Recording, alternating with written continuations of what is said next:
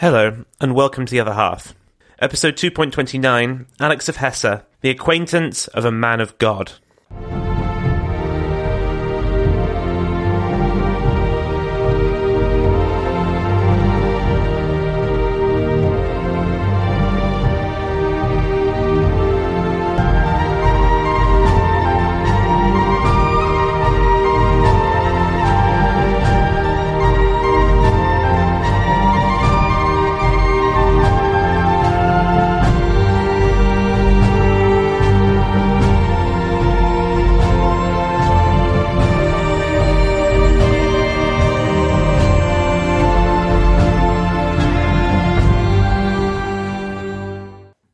Last time, we saw Russia be convulsed by revolution, and Alix have a bunch of kids, including a long awaited son in Alexei, but suffer the tragic blow of him being afflicted with haemophilia.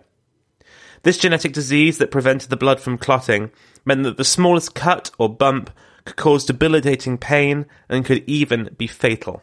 This created a sense of worry and foreboding to descend upon the imperial family, and caused them to cut themselves off even further from society lest it should find out that the heir to the throne was a haemophiliac. The inability of traditional medicine to effectively treat her son led Alix to seek alternative, spiritual remedies, leading to the arrival at court of Grigory Rasputin. But before we talk more about history's most infamous Siberian preacher, I have some housekeeping to take care of. First of all, I just wanted to let you know what the planned schedule will be for the Christmas period.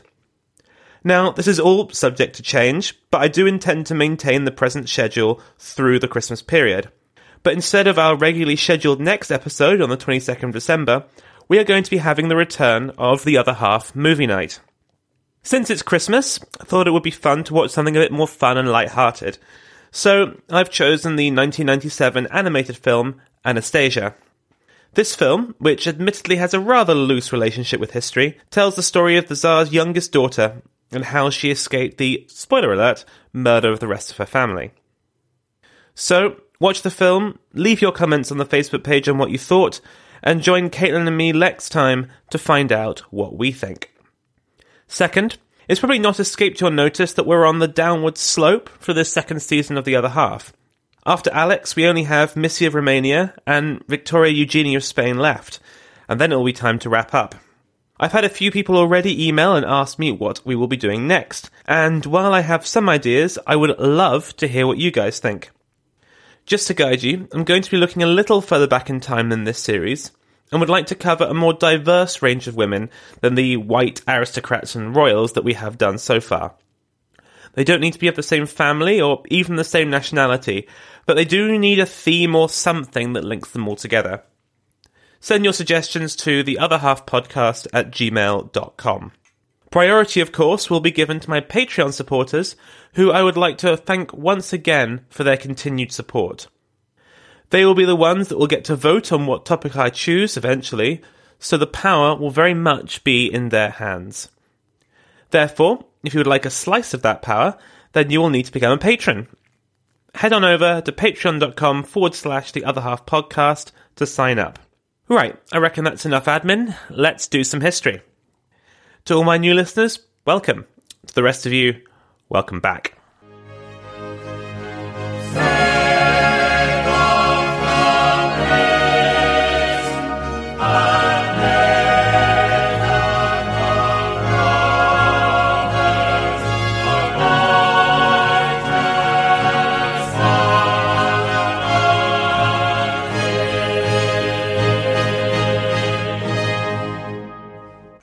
Diary entry on November 1905, Nicholas wrote that he and Alix went and had tea with his cousins Militsa and Stana, better known as the Black Peril. He then wrote the following fateful lines quote, We made the acquaintance of a man of God. This man of God was Grigory Rasputin, and he has gone down as one of the primary actors in the fall of the Romanovs, mostly thanks to his close relationship with Empress Alix. He is someone who has gone down in legend, and the tales of some of his exploits have quite a bit of myth wrapped up with all the history. Indeed, the film that we're going to be watching next time portrays him as an evil sorcerer. But who was he really? He was born in January 1869 in the Tobolsk region of Siberia, over 1700 miles away from St. Petersburg. He began life as a peasant farmer, but after seeing a vision from God, or so he claimed, he abandoned his wife and kids and walked all the way to a Greek monastery, as you do. When he returned a couple of years later, he did so as a starets. The starets were hermits who lived an ascetic lifestyle, travelling the country, blessing the poor, and healing the sick. They were reasonably regular features of Russian rural life, but Rasputin was somewhat different from your usual starets. He, for example, hadn't abandoned his worldly life. He still had his wife and children, and kept a rather fancy house thanks to all the money he brought in from his ministry. He also ascribed to a rather unusual form of orthodoxy that argued that it was only through sin and subsequent absolution that one could be truly holy. This explains his rampant sexual indulgence, often in mass orgies that usually involved a hefty degree of S&M thrown in. His appearance is actually the subject of some argument. The prevailing view of him comes from the pen of Robert Massie, who described him like this quote, he dressed roughly in loose peasant blouses and baggy trousers tucked into the top of heavy, crudely made leather boots. He was filthy. He rose and slept and rose again without ever bothering to wash or change his clothes. His hands were grimy, his nails black, his beard tangled and encrusted with debris. His hair was long and greasy. Not surprisingly, he gave off a powerful, acrid odour. Ew. However, some aspects of this portrait have been challenged. For example, it has been pointed out that contemporary sources mention that he rather enjoyed steam baths, so he can't have smelled that bad or looked quite that bedraggled. What seemed to entice people to listen to him and become his followers were his eyes. The French ambassador described them as being utterly hypnotic, and his gaze as being, quote, at once piercing and caressing, naive and cunning, far off and intent. His pupils seemed to radiate magnetism.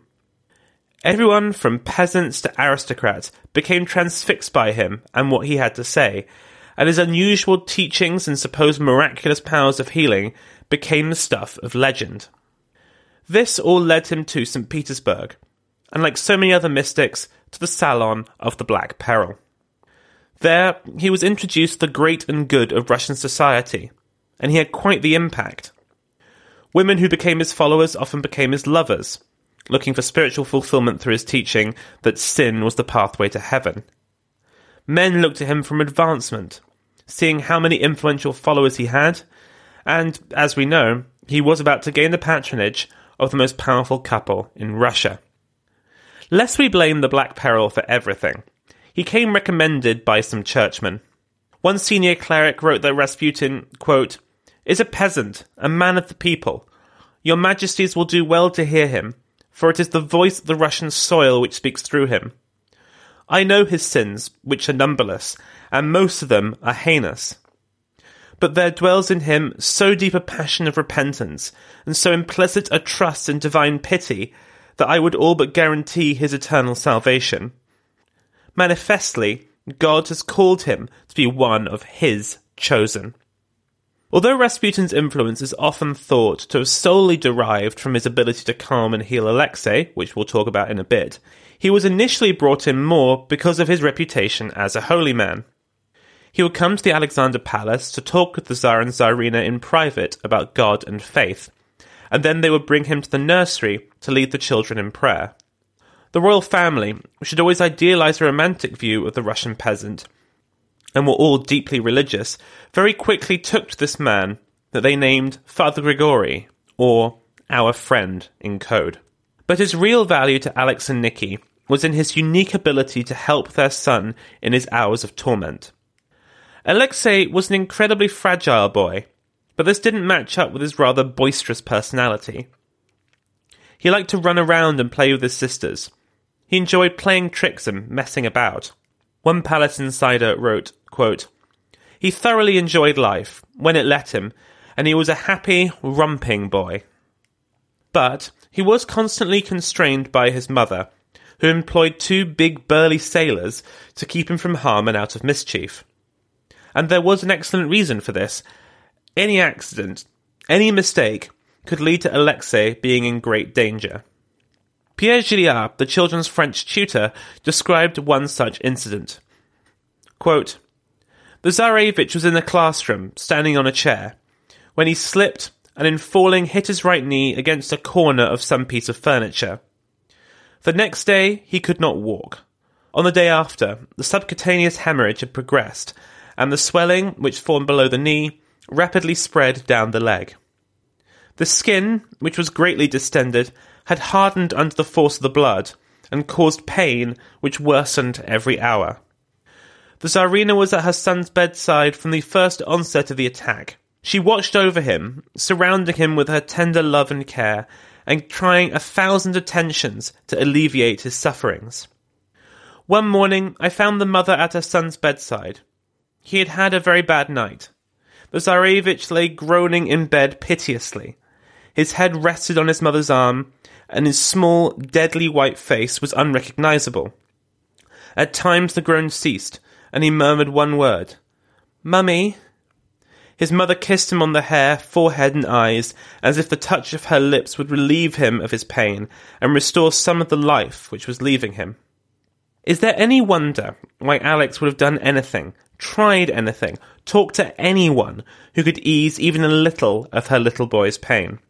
Rasputin had that power, and once Alix became aware of this, she quickly turned to him whenever her son was in pain. Her sister in law Olga described one such incident. Quote, the poor child lay in pain, dark patches under his eyes, and his little body all distorted, and his leg terribly swollen. The doctors were just useless, more frightened than any of us, whispering amongst themselves. Alix then sent a message to Rasputin in St. Petersburg. He reached the palace about midnight or even later. By that time, I had reached my apartment, and early in the morning Alix called me to go into Alexei's room. I just could not believe my eyes.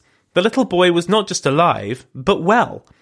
He was sitting up in bed, the fever gone, the eyes clear and bright, not a sign of any swelling in the leg.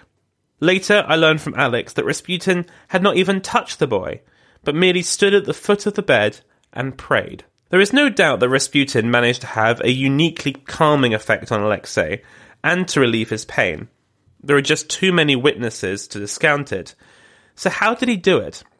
Well, the short answer is we don't know.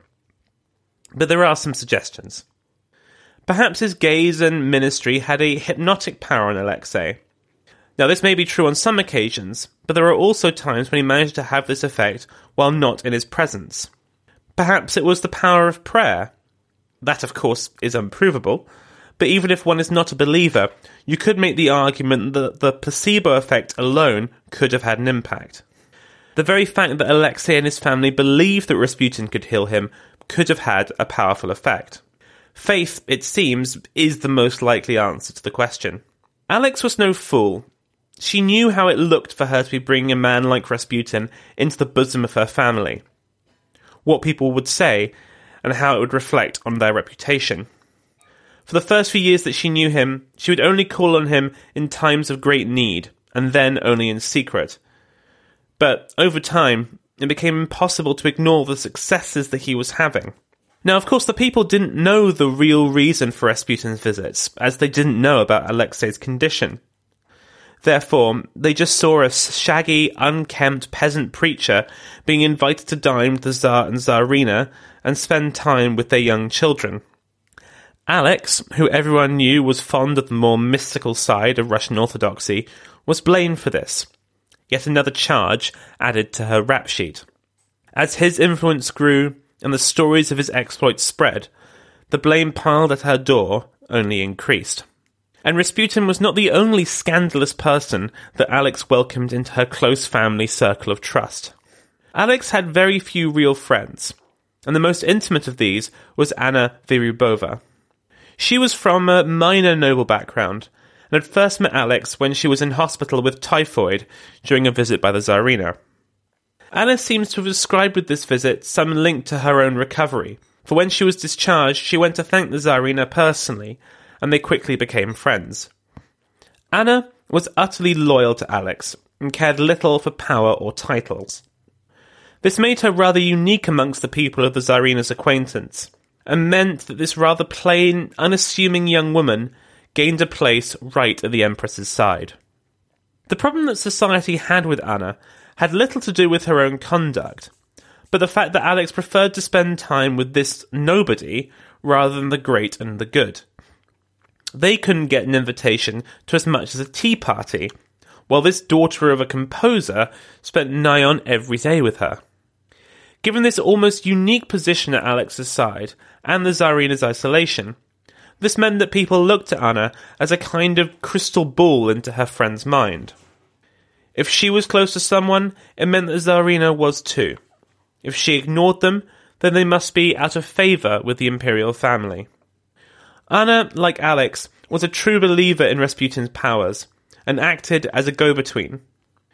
This meant that Anna was the public face of the Tsarina's relationship with Rasputin, and of course, this led to swirling rumours. Papers that could not publish critical stories about the Empress instead wrote about Anna and Rasputin, knowing that their readers would make the connection. And this was not helped either by Alix's own increasing isolation. This was partly because of her own worries about her son, but also her own deteriorating health. She had never been a particularly well woman, and the stresses placed on her body by almost constant pregnancy over the course of a decade, along with continuous fear surrounding her son's health, combined to cause her persistent health problems. She suffered pains in most of her joints. She was constantly fatigued and frequently complained of chest pains. She would spend many days in bed recovering from some ailment or another, and this all added up to mean that people might not see her for weeks at a time.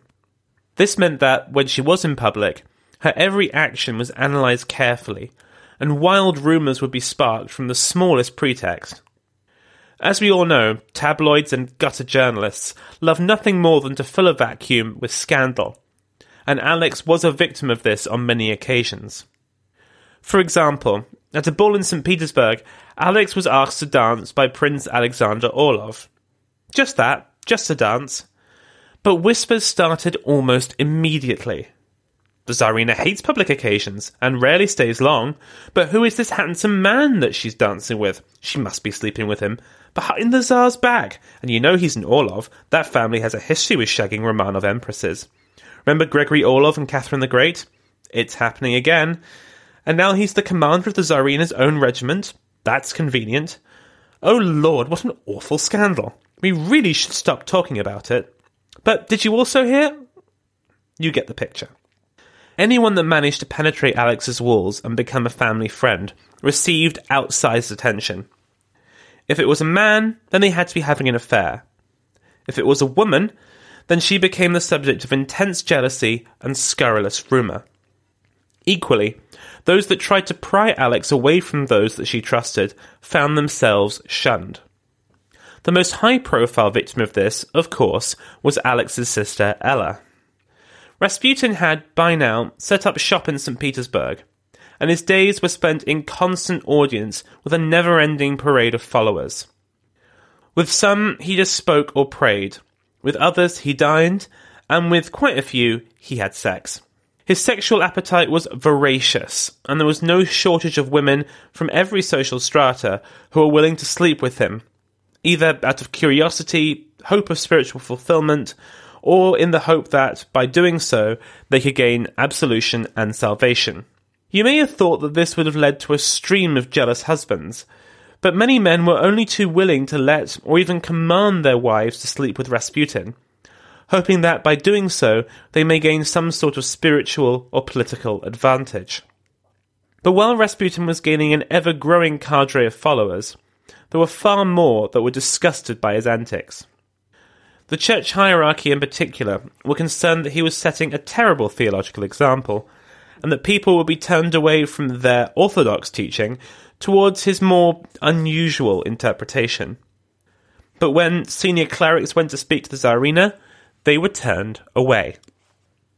There was also concern about the amount of political influence that he was gathering. He had the ear of the Tsarina, and she had the ear of the Tsar, and that meant that there was no shortage of power hungry men that befriended him, funded him, and did him all sorts of favours so that he might put in a good word for them. For all of these reasons, and more, Ella's friends begged her to intercede on their behalf, to try and make the Tsarina see sense. Ella knew her sister, and knew, therefore, that it was a fool's errand, but she also knew that she had no choice but to try. Alix did love her sister, but she couldn't do what she asked. How could she send away the only man that could calm her son? How could her sister ask her to choose between what was politically advantageous and the welfare of the heir to the throne? Also, Rasputin never acted the way that everyone described around Alix and her family. Sure, he could be crude, but was that any worse than the stuffy manners of the so called high society? They were just jealous and using Rasputin to get to her. She wouldn't let them. Rasputin was too important to her and her family. Those that sought to tear him away must have ill motives, even her own sister. But the efforts to be rid of Rasputin would not go away. The Prime Minister, Pyotr Rasputin, ordered the secret police to do some digging into Rasputin to follow him and to question his followers.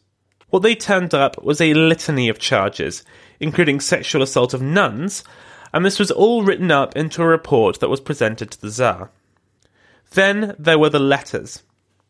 Rasputin was getting less and less discreet about his relationship with the royal family, and more and more overt with his sexual escapades. He began to brag of his power and influence to those around him, including that he frequently would kiss the Tsarina in front of her young daughters. He also showed one friend some of the letters that Alix and her daughters had written to him. These showed just how close the royal family were with Rasputin, and, when taken out of context, suggested a very intimate and possibly sinister relationship. One letter from Olga, the eldest daughter, said, quote, I often think of you, your visits, and the way you talk about God. It is hard without you here, there is almost no one to tell my troubles to. And then there was this one from Sister Tatiana. Quote, When will you come? Are you going to be in Pokrovskoye much longer? We would like so much to go to Pokrovskoye. When shall we go? Please arrange it. You can do anything. God loves you so. And you say God is so good and kind that he will do anything you ask. Mother is so ill without you, and it is sad to see her ill. But you know that, because you know everything. I kiss your hand, my dear friend. I kiss your holy hand. But the most scandalous letter of them all was from Alix herself. Quote, My beloved, unforgettable teacher, redeemer, and mentor, how tiresome it is without you. My soul is quiet, and I relax only when you, my teacher, are sitting beside me. I kiss your hands and lean my head on your blessed shoulder. Oh, how light, how light do I feel then! I only wish one thing to fall asleep, to fall asleep forever on your shoulders and in your arms. What happiness to feel your presence near me. Where are you? Where have you gone? Oh, I am so tired, and my heart is longing. Will you soon be again close to me? Come quickly, I am waiting for you, and I am tormenting myself for you. I am asking for your holy blessing and I am kissing your blessed hands. I love you forever. These letters, and more besides, were leaked and were quickly circulated around the whole empire. No one could deny that they were authentic, and it didn't take much to take them out of context and see them as proof that the Tsarina was sleeping with this renowned sex pest, and that she was allowing him to corrupt her beautiful young daughters. No one, by the way, now is seriously suggesting that Rasputin and Alix were engaged in some sort of affair. All of Alix's letters to her close friends read like this. But at the time, it was widely believed. Alix was absolutely furious with Rasputin for being so careless with her private correspondence. But she did, at this point, refuse to dismiss him, and her vehemence meant that Nicky was loath to go against her. When the Prime Minister Stolypin went to him and presented the damning list of charges, he said to him, quote, Everything you say may be true, but I must ask that you never speak to me again of Rasputin. In any event, I can do nothing about it. Whether this was powerlessness to act against his wife's will, or an unwillingness to dismiss the man that he believed was curing his son, is unclear. But what we do know is that Stolypin took matters into his own hands and banished Rasputin from St. Petersburg on his own authority. Alix was absolutely distraught and begged Nicky to overrule his prime minister, but he refused to do so. Instead, he merely sent Rasputin on a pilgrimage to the Holy Land for a few months. Hopefully, after all that, the whole thing would just blow over. Alix wasn't wild about that, but she was forced to comply. She had been outmaneuvered by Stolypin, but she would have the last laugh. Only a few months later, the royal family and Stolypin were in Kiev for the unveiling of a statue to his grandfather. Rasputin travelled there and shook his fist at the passing prime minister, shouting, quote, Death is after him! Death is driving behind him! Sure enough, the next evening, Stolypin and the royal family went to the opera together to watch a special performance being put on in Nicky's honour. Alix, in a shock turn of events, refused to attend, and so Olga and Tatiana went in her stead. During an intermission, a man rushed up the aisle and shot Stolypin twice. He died a few days later. To Alix, this was nothing less than divine justice and proof of Rasputin's power, as he had predicted the Prime Minister's death. She famously observed, quote, Those who offend our friend may no longer count on divine protection.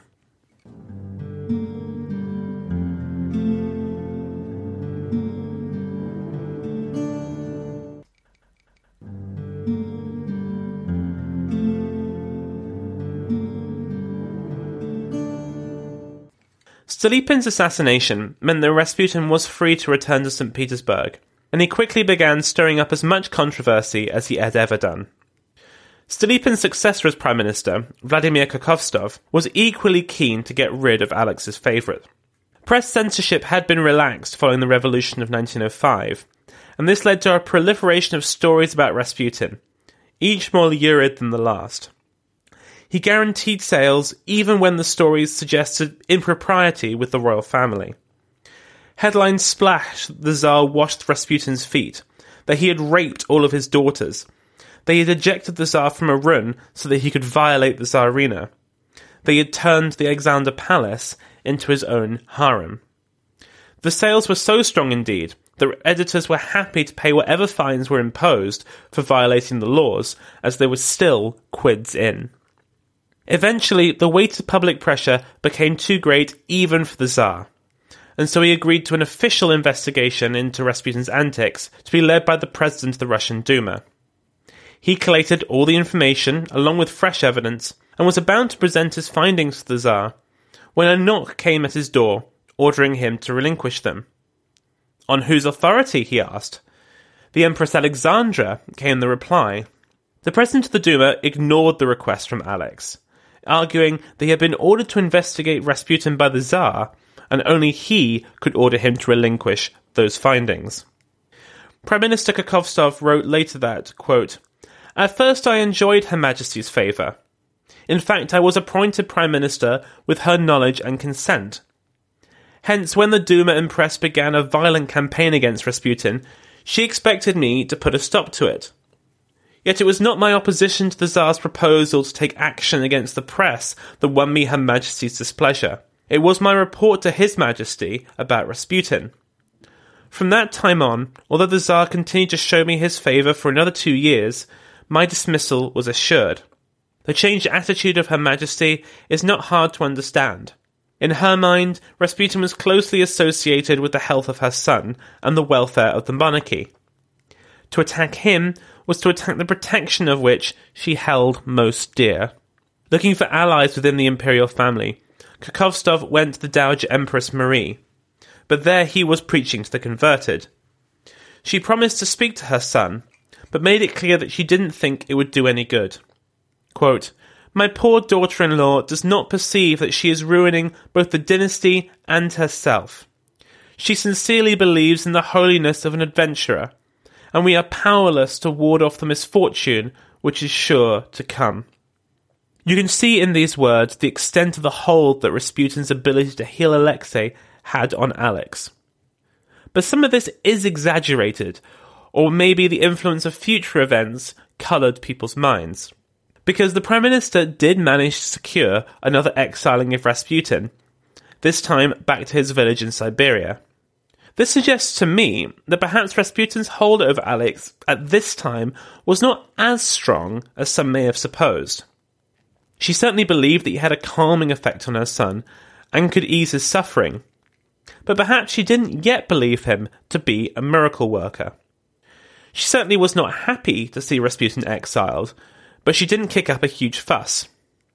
Indeed, as we shall later see, when her son was next taken seriously ill, it would not be until the last minute that she would call on the starets again. Although the royal family spent the vast majority of their time at Selo, they did travel around the empire.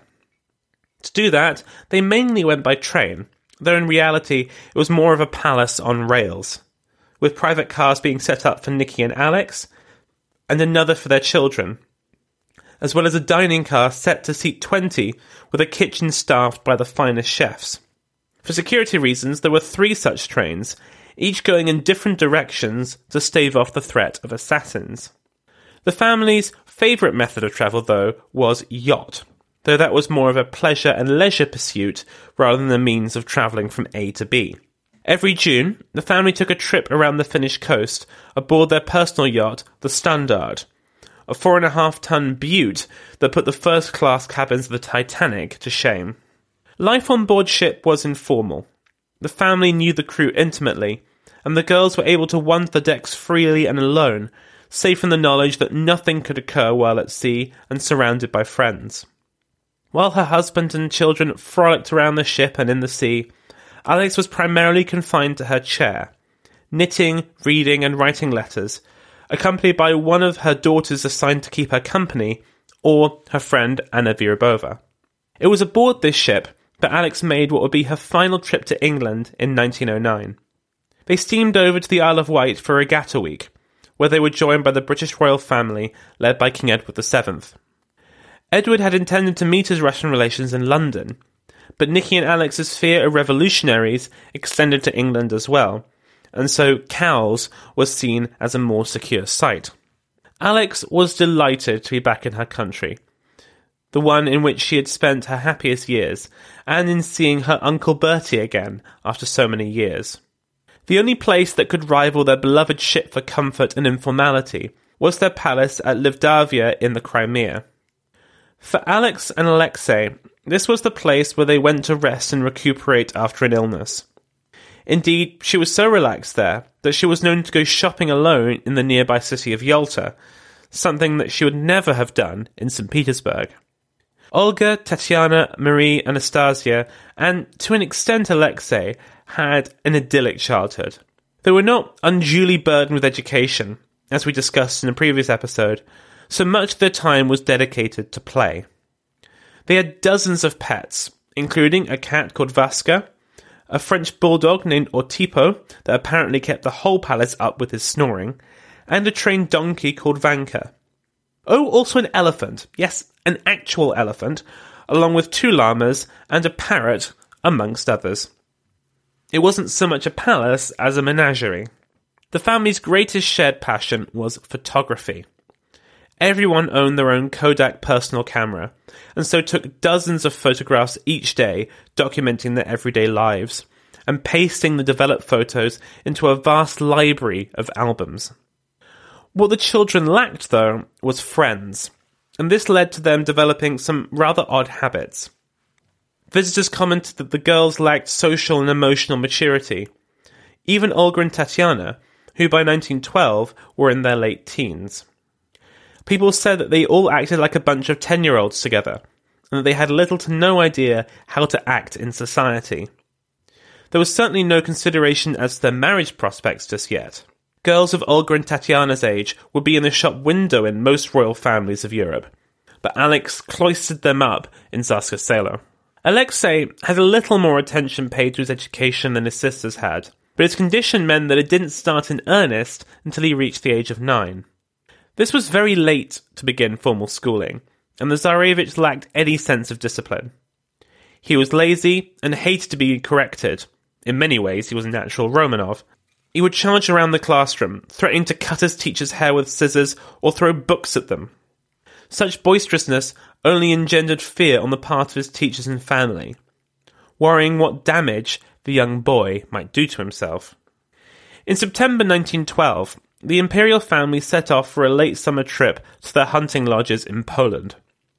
At the first of these lodges, Alexei had an accident, knocking his knee against a bathtub.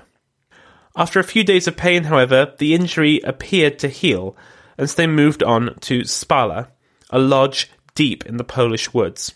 Alix was concerned that Alexei wasn't much enjoying the trip, and so took him on a carriage ride through the forest with Anna Vyrubova. The road was bumpy and potholed, and it wasn't long before Alexei was in abject pain. Horrified, Alix ordered the carriage to turn back, but the damage was done. Her son was heavily bleeding internally. The injury that Alexei had suffered at the first lodge had not really healed, and the carriage ride had caused immense damage.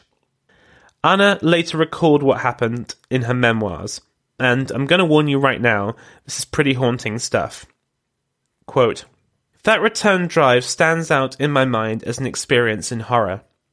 Every movement of the carriage, every rough place in the road, caused the child the most exquisite torture. And by the time we reached the home, the boy was almost unconscious with pain. The next weeks were endless torment to the boy, and to all of us who had to listen to his constant cries of pain.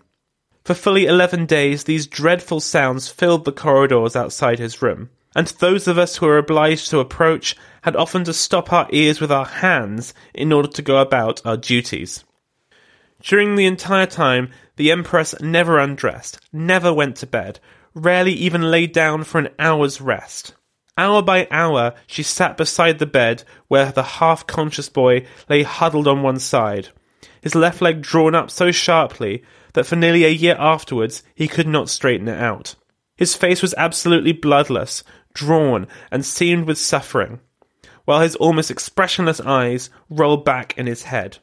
Once, when the Emperor came into the room, seeing his boy in this agony and hearing his faint screams of pain, the poor father's courage completely gave way, and he rushed, weeping bitterly, to his study. Both parents believed the child was dying, and Alexei himself, in one of his rare moments of consciousness, said to his mother, When I am dead, build me a little monument of stones in the wood. I'm just going to interject here. I profess to be no expert in this, but I would hazard that that, all of it, is a parent's worst nightmare to see your child in such torment for days and days at a time and be powerless to stop it. For him to be in such pain that he literally wastes away in front of you. For him to accept the inevitability of his own death and to have made peace with it. Astonishingly, through all of this, the Tsar and Tsarina were still carrying out public duties. They were exhausted, physically and emotionally, and going through all kinds of personal hell but they couldn't let on about their great secret. How they managed it without breaking down in front of everyone is anyone's guess. The best doctors in the land were summoned to Spala, but they could do nothing. Alexei was pleading, quote, Mama, help me. Won't you help me? Won't you? But of course, there was nothing she could do. Her son was clearly dying. The press was notified that the Tsarevich was gravely ill and asked for the Russian people to pray for him. The next day, Alix, who by now seldom left Alexei's side, scrawled a hastily written note to her husband, saying that it was time. He rushed to the bedside, followed by a priest who delivered the last rites. Alexei's moans were shorter, his life apparently ebbing away. His parents prayed for hours while the bulletins were prepared for the next morning's papers announcing the death of the Tsarevich. Then Alix got up and asked Anna to send a telegram to Rasputin. He may have been in disgrace, and his very presence threatened the dynasty, but to save her son, she would have dealt with the devil himself. A few hours later, Rasputin's response arrived. Quote, the little one will not die. Do not allow the doctors to bother him too much. This gave Alix some comfort, some hope. And, amazingly, it was well founded. By the next morning, the swelling had gone, the internal bleeding had ceased. Alexei had been spared. How this happened is a complete mystery. And while it is fun to speculate, it's ultimately not all that important for our story. What does matter is what Alix thought. To her, there was no doubt as to what had happened. Rasputin had saved Alexei's life. He had harnessed the power of divine and caused a miracle to occur. He was favored by God and spoke with his voice. From now on, Rasputin was her first port of call whenever her son had an attack. But more than that, since he was so clearly blessed with God's favour, why not employ him against the Empire's other problems? If he could save her son's life, could he save the Empire? And it is there that I will leave you for this week. Remember, next time will be the other half movie night with Anastasia. And I have heard a rumour in St. Petersburg that it is a great film, so I hope you enjoy it. See you then.